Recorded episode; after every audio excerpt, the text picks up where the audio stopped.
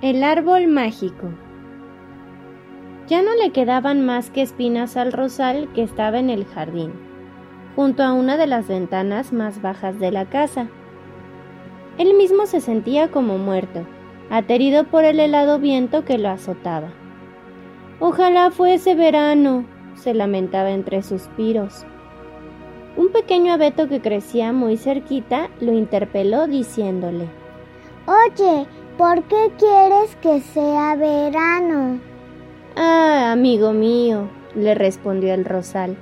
En verano me cubro de hojas y de flores que son admiración de cuantos me contemplan.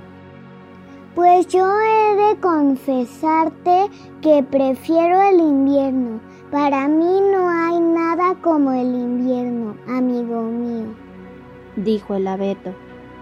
¿Es que también te cubres de flores? Y cómo no, verás, llega un día que se llama Navidad. Y entonces estoy lleno de velitas encendidas, cintas de plata y adornos de colores. Los niños así de la mano en torno mío cantan unas bonitas canciones llamadas villancicos. ¡Es maravilloso! ¿Y cuándo será ese día que se llama Navidad? preguntó el rosal. Muy pronto ya. Lo noto por la mucha nieve que cae, por el frío que hace y por lo alegres que tocan las campanas de la iglesia. Y así era, en efecto, pues al día siguiente colocaron al pequeño abeto dentro de la casa. Le pusieron velitas y adornos de mil colores y coronaron su copa con una brillante estrella de plata. El arbolito se puso contentísimo.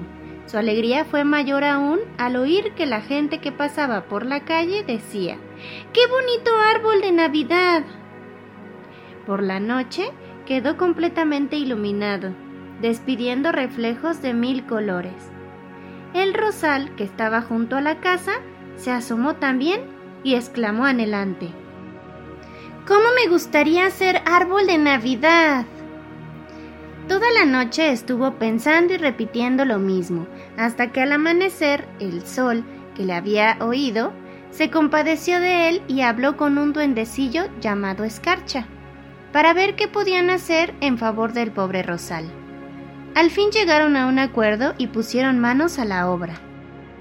El sol fue fundiendo la nieve del tejado de la casa, y a medida que ésta caía en gotas, Escarcha las soplaba y las convertía en blancos cristalitos que cubrieron todas las ramas del rosal.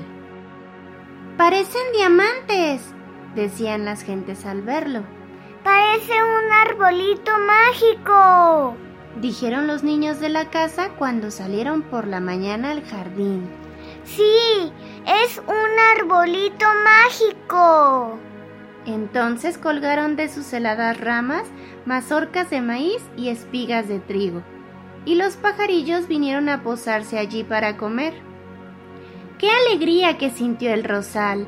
Aunque todavía no había llegado el verano, ya le hacían compañía los pajarillos, y las gentes, al pasar, se detenían con admiración contemplando los diamantes de sus ramas. Adaptación de un cuento popular norteamericano por V.A.O. Mi libro encantado. Volumen 3. Las hadas. Editorial Cumbre, S.A. Decimoctava edición, 1983.